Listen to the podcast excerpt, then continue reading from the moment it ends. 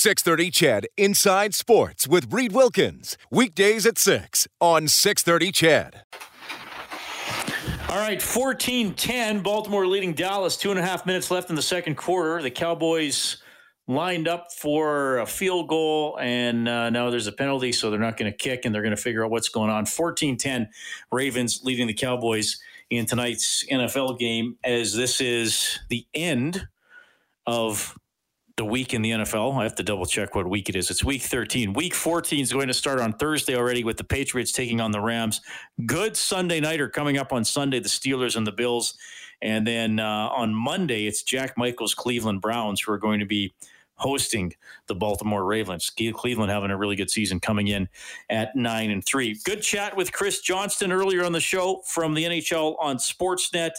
So January 13th or maybe a bit later. He's speculating for the start of the NHL season.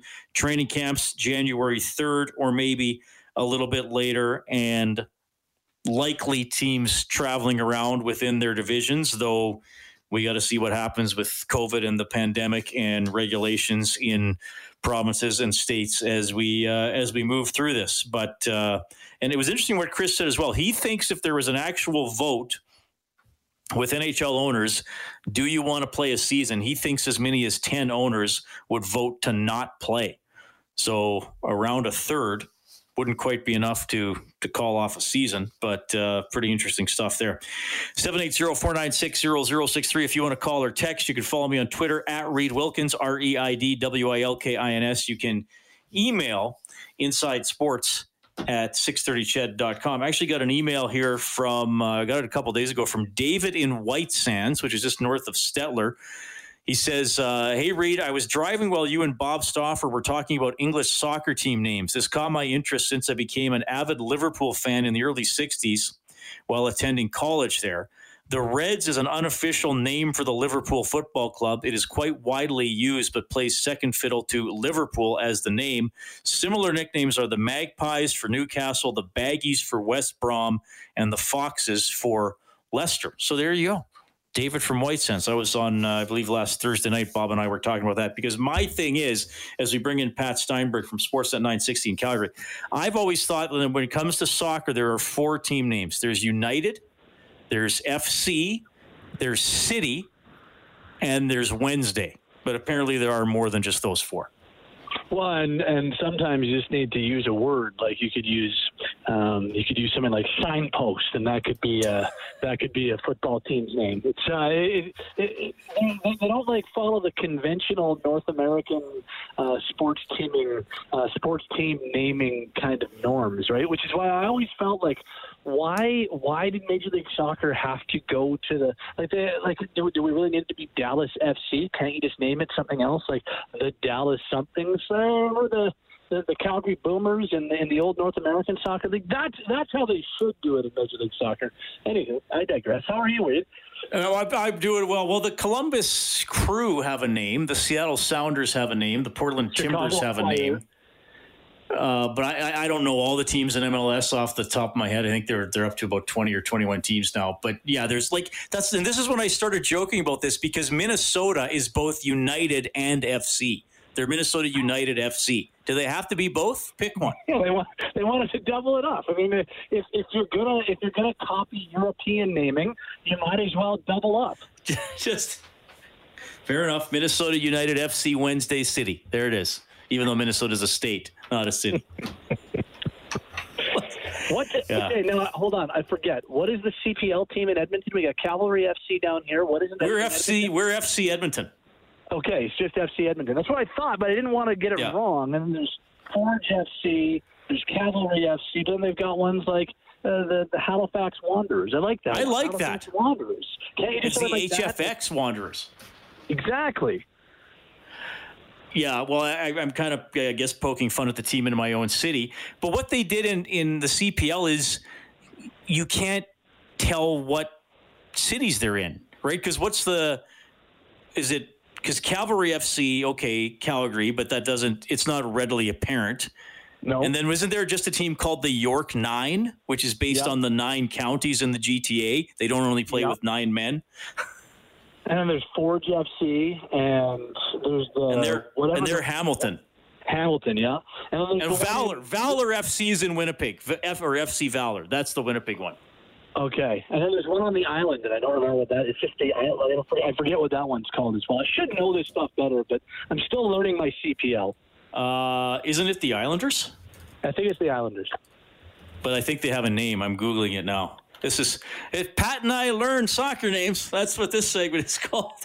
Hey, look. Well, usually during the season, I know them.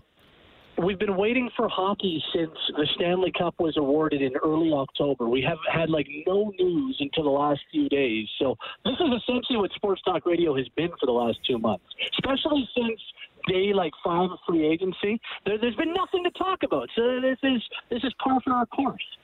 Pacific FC is the one in BC, and I always joke about them. They actually play on a floating field in the middle of the Pacific Ocean. Yeah, exactly. Uh, Kevin says, and a lot of North American sportscasters, when they give the scores for soccer, uh, they use the word zero or nothing, but when they give uh, soccer scores, all of a sudden it's nil. I try to do that because nil is the convention in soccer scoring. So I do try to honor that, probably not consistently. Uh, Kevin, but I, I I think Kevin doesn't like that, or maybe he does, or maybe he's just pointing it out. But I, I when I do give a soccer score, I do try to say nil because that's usually the convention used by English when I'm talking about people in England who broadcast games. Yeah, and, and I've tried, and I, I did that for the longest time, but then I had a bunch of people say, "Stop doing that. You don't need to do that. You could say two nothing or two zero. So I, I, I do sometimes, and I don't. Know, on our show we try to limit the amount of soccer talk. I'm not going to lie; it's uh, we, we try to really limit how much soccer we talk about. Now. Well, fair enough. It's uh, it's a popular sport in most of the world kidding. Except Canada. Ca- Cavalry Cavalry FC did very well this year, last year, and and did pretty well in the, the return to play as well. All right, Pat Steinberg is uh, joining us. He does cover Calgary Flames hockey and hosts an excellent talk show on Sportsnet 960. So, what are you what are you thinking here, buddy? Chris Johnston was on with me. He says January 13th. Okay, but maybe it's January 20th. But we're looking at something in January. Are we comfortable, or are you looking at today's regulations in Alberta and what's going on in, in certain states, or, or and are you thinking, wait a minute, like I'm just wondering where your head is at with all this. Well, it's, it's funny because I, I have, and, and I've I've been, you know, understanding of the skepticism that's been out there going all the way back to like March and April when we didn't know what the return to play was going to look like. I've always understood why there have been skeptics, why there have been those who said, I just don't see it happening. There's no way the NHL can return, so on and so forth. I've always understood that, but I've always personally tried to, to keep a pretty positive kind of outlook on the whole thing. And, and kind of look, these are multi billion dollar organizations um, and and pro sports leagues are going to find a way. And I still believe that now but I, I won't lie. When when you hear the new restrictions in the province today and you see what's happening. You know BC's restrictions just got extended till the uh, I think into the second week of January. We see what's happening in Manitoba and Ontario and Quebec and, and obviously what's happening in so many states south of the border right now. It doesn't really matter if the vaccine's two months or four months or six months away whatever. The fact of the matter is we still have to live with it until we're out of this thing. And so yeah I I've, I certainly have have given that some thought. But I still believe that we're going to see January 13th as as puck drop for the start of the new season. Uh, I, I think that that's doable I think January 3rd is a doable start for training camps. And, and what's going to be really curious, the one thing that I'm not sure of, Reader, is, is what this whole looks like, what, what this whole situation looks like to start. Is it going to be the Major League Baseball, NFL, and soon to be NBA model? Are we going to see teams traveling on, on a regular basis? Are we going to see teams playing in their own buildings? Or are we going to talk about what has been proposed and, and what I've heard from some of the people that I've talked to recently and, and kind of what a lot of, uh, how I understand it, uh, a lot of people behind the scenes are at the very least preparing for in part is this idea of at least to start kind of the, the idea of temporary bubbles. You go into one spot and you play a bunch and then you leave and, and you, you're there for two weeks. And I wonder if because so many of the provinces, and, and then let's just pretend that the, the United States doesn't exist right now. We know it's going to be an all Canadian division this year. So, we, well, BC's in trouble. Two teams in Alberta in trouble. Two teams in Ontario in trouble. Team in Manitoba in trouble, and a team in three teams in Ontario in trouble and the team in Quebec in trouble. So every every place there's an NHL team, COVID cases are skyrocketing right now, and we're probably not going to have a complete handle on it. It's probably not going to be completely solved by January 13th. So I wonder if they try doing that. If they try to do two regional bubbles and you have four teams here, three teams there, play a bunch of games, disperse, go back to your home cities for a little bit, then do it again. And I wonder if that's at the very least for the first month or two what we're going to be talking about in terms of how this works. And so that's the one thing I'm unsure about, and the one thing I'm really curious about. But regardless, whether it's going to be played in a format like that, or whether it's going to be um, just getting going as per normal, and you know, Calgary plays Edmonton at, uh, at Rogers Place, and, and the Oilers play the Flames at the Saddledome. Uh, the, well, I still think that we're talking about a January 13th start. I still think that's realistic. And 56 games from January 13th into sometime in late April, early May for the start of the playoffs seems pretty doable. Seems doable to get things done in time for the Olympics and to be back to a normal schedule with normal travel and pretty much normal uh, sporting life come October of 2021. Gary Bettman has said on numerous occasions how they start the season doesn't have to be how they finish yep. it. And you brought up the possibility of still having some sort of hybrid bubbles, though I think preferably they'd like to have the teams traveling around. But I, I wonder, too, if they don't release, whenever they put out a, a schedule, and they're going to have to do it relatively soon, I wonder if they don't put out the whole year like the NBA did. Or if the NHL is sitting there thinking, okay, we got to book hotels as far in advance as possible. So they, so that that's another thing to to, to keep in mind. The Canadian division. Uh, here's the question of the day before we even have a date for training camp. Who do you have? Because I my top four when I did this a while ago, because somebody called in and asked me, so I had to do it. I went, and this is regular season only. I went Calgary, Edmonton, Toronto, Vancouver, Montreal, Winnipeg, Ottawa and I read that off now, and I kick myself already for a couple of selections. But I don't know if you saw what LeBrun wrote yesterday. He pulled some Eastern Conference scouts, coaches, and executives. Toronto was kind of the consensus pick for number one, but not everybody had them there. Edmonton was everywhere between second and sixth. The only thing that people seem to agree on is that Ottawa is probably last.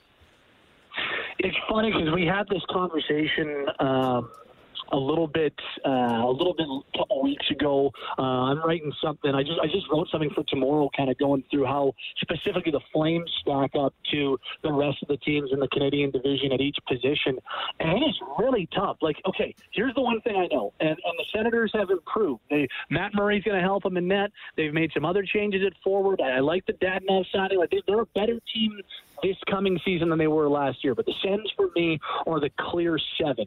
But one through six, the rest of the teams, regardless of who I have won, and I'll give you that answer in a second because I've kind of gone back and forth and back and forth on it. Um, but I see next to nothing between the six teams outside of Ottawa. I think the gap is that little, and and different teams have different massive strengths, but those massive strengths really even things out uh, across the whole board. So I've got Toronto number one by a slight margin. I'm I'm with you. I've got Toronto one, Calgary two, Edmonton three and then kind of tie for Winnipeg, Vancouver. I think Montreal's much better, and, and I don't count them out as well. And and so I go Toronto, Calgary, Edmonton, Vancouver, Winnipeg, mix and match, Montreal, Ottawa. But I really think any one of those six teams could be a playoff team and could be one of the four playoff teams that, that we're talking about in this proposed divisional format. The the reason why um, I like Toronto the best, I think they've got good goaltending. Freddie Andersen, I think, is in line for a bounce back year in a contract year. I like the tandem with Jack Campbell. Um, on the blue line, they got better with the addition of Brodie, With Brodie, Rielly, Muzzin, Uh, they've got a nice top three, and obviously we know about their depth at forward. I, I think Calgary is maybe the deepest team forward wise, lines one through four. I think the blue line is good, but got worse, and their, their goaltending got significantly better. I put Calgary along with Montreal, Winnipeg, and Toronto as, as kind of the top tier of goaltending. I think Edmonton's got the highest end forwards, and what we saw last year in the regular season. And as you would know, Reid, like the Oilers would have been in the round robin had they not lost their final game prior to the shutdown. The Oilers were going to be a top four team in the Western Conference in the regular season, even with Mike Smith and Mikko Koskinen as the goaltending tandem. And yes, Oscar Klefbom is a big time question mark. We don't know if he's going to play at all, but I still think with Draisaitl, with McDavid, and, and I still don't mind the blue line with what they have there, even minus Klefbom. The Oilers are good enough with the elite talent they have at forward that I think that they are a playoff team as well. Winnipeg is has got the ring as a trophy winner. Vancouver pushed Vegas to seven in the second round, and and Montreal got so much better. And I think Carey Price showed us in the return to play that he is still an elite all-world goaltender. So I, I it is so hard to pick a one through six. I know Ottawa's the seven. I, I gave you my one through six, but it really is like I, I told you what my one through six is. You could easily show me a complete opposite of that, and I would have a tough time saying you're crazy because I think six of the seven teams have so little between them. And that's why I think for these 56 games of all Canada play, I think the parity and, and the tight nature of the division is going to be unlike anything we've ever seen. I really, it's only going to be for one year. I'm glad it's only going to be for one year, but I really can't wait to see what the hockey brings us. Well, and getting off to a good start is even more meaningful. The Oilers were 5 and 0 and as good as they were in the second half of the season, they still had banked those points right off the start. It turned out to be 71 games, not 82. So, I mean, you you uh, you you start off, you know, 7 2 and 1 in your first 10 and you're almost a quarter of the way down the season already. Almost, yeah. Right? Yeah. Hey, thanks for checking in, buddy. Always love talking to you. We'll be doing this, I hope, more often once we get actual games going, man. I really appreciate it. We'll talk soon. Go Wednesday FC. it's Pat Steinberg, big supporter of Wednesday FC. It's Inside Sports on 630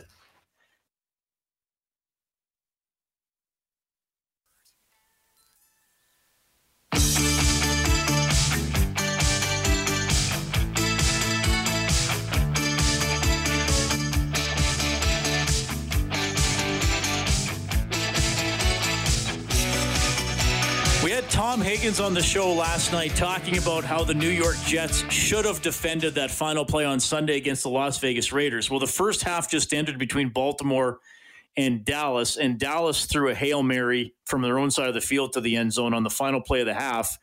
Baltimore dropped nine guys into coverage. One player rushed the passer, another guy kind of hung back like a linebacker. I guess maybe just in case Dalton tried to run or something like that. They had nine guys back in coverage, probably what the Jets should have done on Sunday afternoon. We mentioned Laurent Duvernay Tardif and Bayern Munich left back Alfonso Davies, co winners of the Lou Marsh. Duvernay Tardif helped the Chiefs win the Super Bowl. And then the McGill Medical Schools grad opted out of the season to help fight COVID 19. He says he would have regretted not taking the opportunity to help.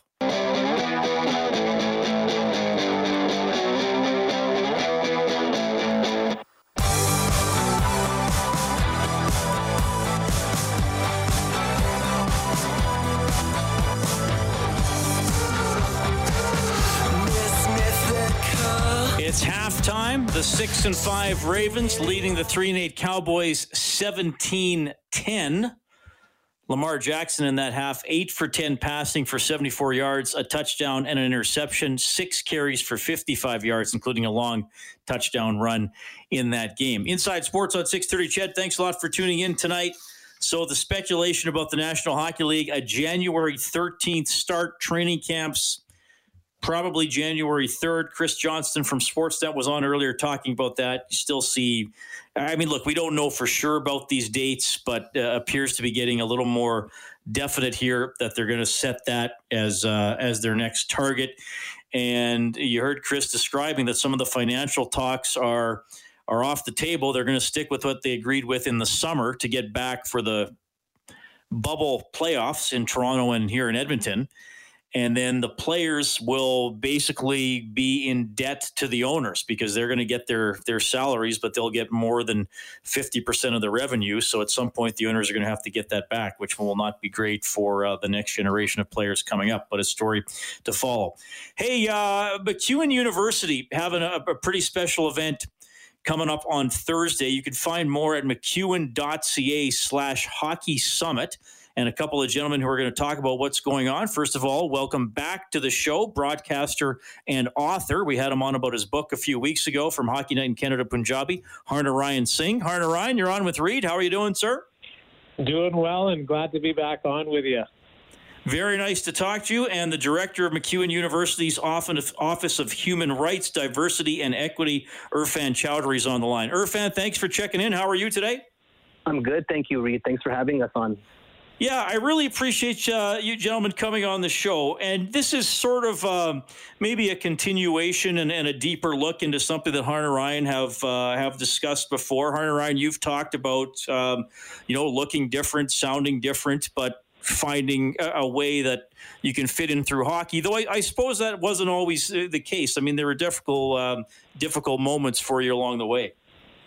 Yeah, you know what, Reid? It's it's a conversation that I think is so important because we need to acknowledge, uh, and I think we need to learn from each other's experiences. And to be honest with you, uh, the, some of the racism that I've experienced in my life, um, some of it's been on the street or in a store, but a lot of it's been within the realm of the hockey world and at a at an arena, you know, going to an NHL game and all sorts of different, not only comments, but having beer thrown at me. And this is, uh, you know, these these types of experiences. We need to change that. We need to uh, let other people know. And I think for a long time, uh, you know, someone like myself probably kept it inside and didn't talk about it, didn't have the means to talk about it. But the world is changing, and it, and I think it's it's changing for the positive, where we finally have the ear of I know for sure the hockey world or the majority of it that people are are interested and you know ready and willing to learn about what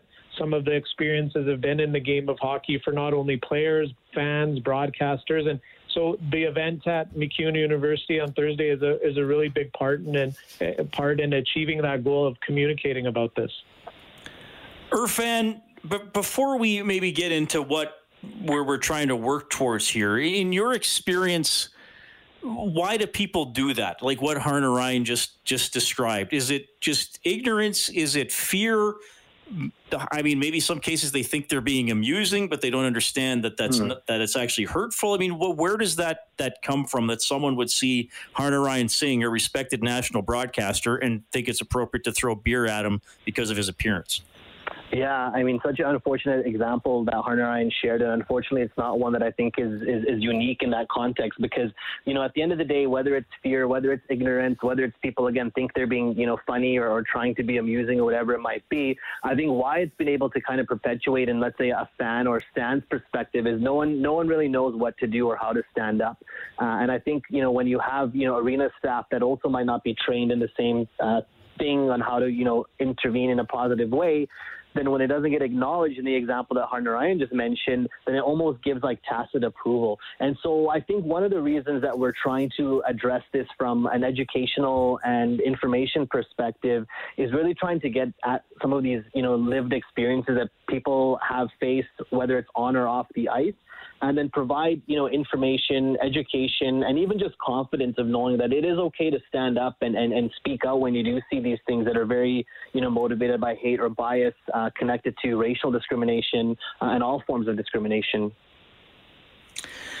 yeah, it's uh, and Harnarayan. Thanks for thanks for sharing that. And I know you've you've touched on some of those other incidents before, and and, uh, and you've also talked about great things that have happened to you because of the hockey world as too. But but we're acknowledging that that not everything, unfortunately, has been like that. Have you like Harnarayan? Have you ever had an experience of okay, this person said something to me, and have you ever had a chance to like sit down with somebody and say, whoa, whoa, whoa like wait a minute, or is it hard to do that in a heat of the moment type situation? Yeah, it really depends on uh, uh, exactly as you mentioned wh- what the exact situation is. I mean, if it's someone who's uh, sitting a couple of rows behind you, and you know you're ha- you're spending your evening three hours at a hockey game in the stands. uh, you're in close enough vicinity to be able to, you know, maybe solicit, solicit a conversation to try to educate them or even at least let them know how you feel and why you're offended. But if it's if it's in the heat of the moment where it's on the concourse and someone yells something at you as you're going by, uh, and and there's so many different situations where if you're outnumbered, uh, you might have to think about it differently. Like if I'm with my wife as opposed to with a couple of other guys who are, you know, in my case specifically South Asian, I would probably, ha- you know, handle the situation differently too. There's so many different aspects of it, but it's a it's a very difficult uh, situation to to handle because, you know, for example, for myself.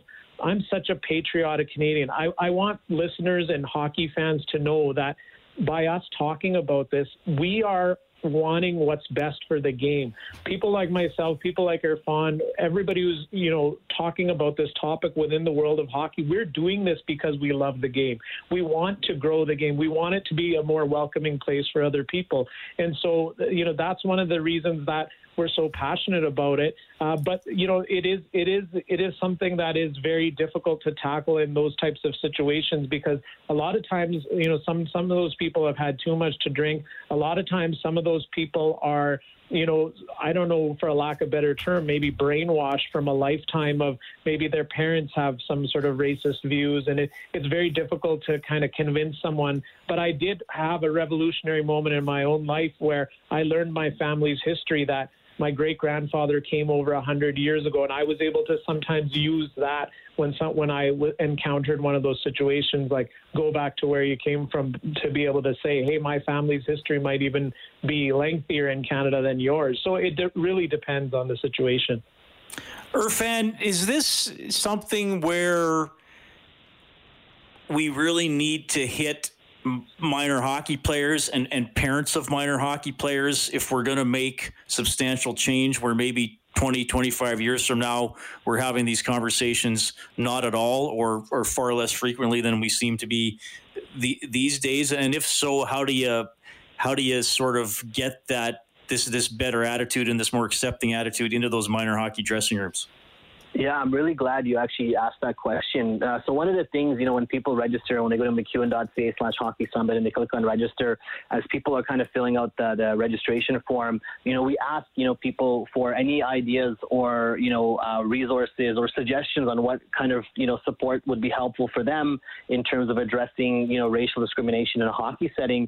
And it's been really interesting to see the amount of uh, folks who have identified as either a volunteer, coach, you know, uh, involved involved in some capacity with you know minor hockey in not only just Alberta, but this is a nationwide uh, you know initiative. So we've had you know good turnouts from other minor hockey associations throughout the country, and so I think the the folks are there, kind of going back to what Harnarayan had mentioned. We have the ears of individuals who really wanted to learn and you know be able to address the situation for the betterment of the game.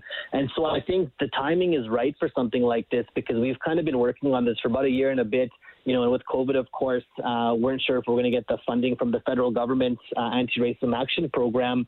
Uh, but when we were able to get uh, word of the funding, of course, this happened after you know the, the, the death of George Floyd and the protests that happened you know around the world, and the commitments and firm statements coming from various sporting organizations, including the NHL. It just right now the the impetus was really was really powerful to have this kind of dialogue and discussion where I think people are now more comfortable and confident to even ask these types of questions or seek out these type of resources for help. And so going back to kind of the minor uh, and junior hockey kind of levels you just referenced, the folks that have signed up that have kind of identified being a part of that network are open and listening and waiting to learn on how they can, you know, improve their own awareness on the topic to be able to address it if they do see it or come across it. Because I think it's not so much that the, I think the will is currently there. I think there's just a lack of understanding of what to do if it does come up or, or where to go if it does come up. Because a lot of the organizations that aren't, you know, the professional leagues don't have the same mechanisms in place to be able to address, you know, let's say on ice or off ice interactions. And, you know, we have, we have documented experiences of this as well uh, that kind of highlight the lack of, of, of, space that people have to know what to do. So I think it's just providing that information on, you know, if you see it happen on or off the ice, here's some suggestions and considerations of what you can do. And it's just taking best practices from other sectors and, and, and industries that have been addressing similar, you know, aspects around discrimination and racial discrimin- discrimination specifically. So it's being able to inform these with best practices as well. For the growth of the game, addressing racism in hockey is the name of the virtual summit hosted by MacEwan University. We're talking to Harnarayan Singh and Irfan Chaudhry about it. Uh, MacEwan.ca slash hockey summit to check it out to register. Guys, I'm just I'm just going to share this with you, and you guys can react however you want. But obviously, it's been a crazy year, and there's been discussions about race and racism and acceptance and all those kind of things. And Darnell Nurse, who plays for the Oilers posted on his social media the day of the Oilers' first playoff game at, Chicago about about being called the N word throughout his career, and then when he was younger, he he he wrote how lonely it made him feel, and he said he could remember sitting in a dressing room thinking, "I wonder who else." feels that way or thinks that about me. Even though it only might have been one kid or coach on an opposing team it made him feel really alone. And that and that struck with me. And i know you guys are trying to to change that so you know the next generation of kids don't feel alone and don't have to hear those words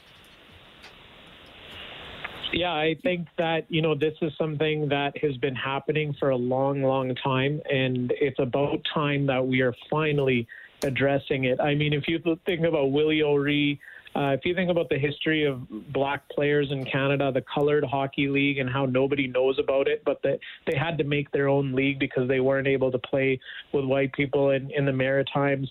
And then you you fast forward to you know that's that's a hundred years ago, and we're still dealing with these issues. It, it's it goes back to one of the questions you asked earlier, Reid, about why does this happen and where is it coming from. It is an issue. It is a broad societal issue, but we as a sport have have to figure out how are we going to deal with it so that the next time a new hockey fan who is a diverse person from a racialized community when they walk into a hockey arena that they feel welcome.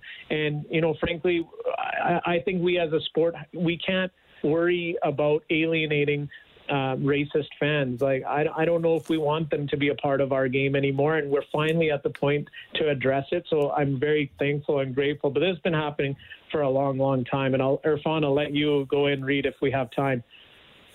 Yeah, no, just quick comment on that as well. I wasn't aware of those comments from uh, Darnell Nurse, but it just kind of reminds me, you know, as, as we've been kind of sharing information about this uh, virtual summit, the amount of people that have reached out to me who have either, again, played hockey or coached hockey uh, and shared, you know, similar experiences that either they experienced themselves uh, or witnessed. You know, one that sticks to me is, is, a, is, a, is a coach who had something negative uh, said to an Indigenous player uh, from a teammate and the coach didn't know what to do or what to say. And then a few games later, the, the indigenous player ended up quitting the team, right? So I think there is some real world impact uh, that needs to be addressed in, in, a, in, a, in a meaningful but also honest way. And sometimes to get there, we have to be exposed to the, the unfortunate truths that you know players and players of color, especially, uh, experience in a, in a professional and semi-professional and you know growth leagues as well. So I think yeah, just sharing those experiences sometimes allows people to build that empathy and understanding, especially if they haven't you know ever experienced racial discrimination themselves. Okay, so it's macewan.ca slash hockey summit. People still have, they can still sign up today, right? And if you want to squeeze into this? Yeah, there's still time to sign up. We have great lineup of speakers. Harnarayan hosting it, the NHL speaking at it, the Oilers have someone speaking at it. In addition, a lot of uh, grassroots and community organization players, uh, fans. Uh, I'm really excited for the event that we have. So yeah, people can definitely still sign up. Okay. Well, gentlemen, thanks for coming on the show. Uh, this is really important what you're doing, and thanks for being so open and, and talking about it. Uh, Irfan, all the best. Great to have you on the show for the first time. Harnarayan, of course, uh, all the best. And uh, really important we talk about this tonight. And I also look forward to uh, talking to you about actual hockey games, hopefully uh, soon into the new year. Sound fair? Sounds great, and I applaud you for having this as a topic as a part of your Inside Sports show. Reid, great, great, great of you to do that. Well, I'm, I'm happy so to do it, guys. Yeah, appreciate Thank it. You again. All the best. Bye bye. Harnarayan Singh, Hockey Night in Canada, Punjabi. Irfan Chaudhry, Director of MacEwan University's Office of Human Rights, Diversity, and uh, Equity. So that is Thursday, the virtual council. Uh, pardon me, the virtual summit, I should say, for the growth of the game, addressing racism in hockey, and Harnarayan sharing some uh, very personal experiences um, that that uh, that he had to go through. So you know, hopefully, those are the types of things that uh, eventually we're never going to see. That would be really nice. Okay, we got to call a quick timeout here. Seven.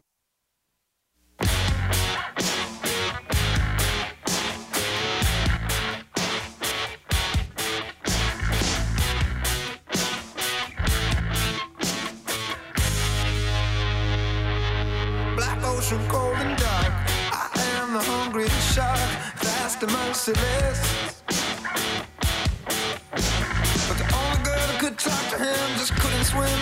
All right, thanks a lot for tuning in tonight. 7:53 into the final few minutes of our program. Kicked it off tonight with Chris Johnston from Sportsnet NHL. They're getting there by the sounds of it. Obviously, there are some things that could derail the season, but hopefully those things don't happen and maybe january 13th or uh, a little bit later they're actually going to drop the puck. And we expect a canadian division we expect probably teams going to other cities and playing two or three games maybe they could still have some sort of a bubble situation. As Chris Johnston said, maybe there will be some teams that might not be allowed to play home games for all or part of the season. Um, he said the NHL maybe could have a couple of teams that play entirely on the road. If it came to that, might be a little more difficult if that number gets higher around seven or eight. But all stories still to be told. I feel like I've been saying that a lot lately. Stories still to be told. I'm an old timer looking ahead, not looking back. Well, I remember two weeks from now, we're going to get a big story. 17-10, Ravens leading the Cowboys, 855 left in the third quarter had you updated on that Steelers loss yesterday to Washington, their first of the season. Then I was watching most of the uh, second game. Very impressive Buffalo Bills taking down the uh, injury depleted San Francisco 49ers. I really like that, that George Kittle, that tight end for the 49ers partially because he's a good player, partially because I have wound up with him on both of my fantasy football teams, which uh, hasn't helped that he's been hurt most of this season. So it's a little painful to talk about that, but that's okay. Lots of uh, lots of new regulations announced today by uh, Premier Jason Kenney. We had that live for you on six thirty. Ched. We'll have an update coming up in our eight o'clock news, and you want to get more go to the good old internet, 630ched.com, globalnews.ca. Uh, somebody was texting in about the World Juniors. The World Juniors are still a go. Um, they did say that they could, if, if it became difficult for some teams to play, that they could go ahead with as few as eight teams instead of 10. So uh, that's something to keep an eye on. René Fasel, the uh, the chief of the IHF, the International Ice Hockey Federation, has the coronavirus. I, I believe he was not uh, planning on coming to Edmonton for the tournament anyway, but there you go. And uh, I can also tell you Matthew Robertson, one of five players who uh, were ruled unfit to play on Tuesday by Team Canada and will uh, not take part in the World Junior Championship. So that's the latest there. Of course, Matthew Robertson, a uh, from Sherwood Park and a player for the Edmonton Oil Kings, had a pretty good season last year. Defenseman had 47 points in 60 games, just double checking his stats. So uh, he's not going to be on the team as uh, Canada was cleared to get back to training today in Red Deer after not being ice off on the ice for a couple of weeks because of a couple of positive tests. So that's the latest there. At the moment, the uh, World Junior Championship is a go. But should have mentioned if you missed it earlier, Dez Bryant, the receiver for the Baltimore Ravens, pulled off the field during warm up because of a positive COVID test, and that was it. He's uh, he's out of the game, and he has tweeted that he's going to take the rest of the year off. So we'll see if he he sticks with that. So he was uh, pulled from the warm up just before the game against the Cowboys. He tweeted out uh, well, he used some profanity, but he says, Tell me why they pull me from warming up so I can go get tested. My blank came back positive. I tested positive for COVID, WTF. And then he said, Yeah, I'm going to go ahead and call it a quit for the rest of the season. I can't deal with this. He's only appeared in three games for the Ravens this season, four receptions for 28 yards. So we'll see what else happens with that story. Still 17 10 Baltimore, eight and a half left in the third quarter. All right, that's the music, means I got to get out of the way so Adler can take over the airwaves. Thanks to Dave Campbell. He's the producer of Inside Sports. Kellen Kennedy is your studio operator. Back tomorrow at 6 o'clock. My 630 CHED Inside Sports with Reid Wilkins. Weekdays at 6 on 630 CHED.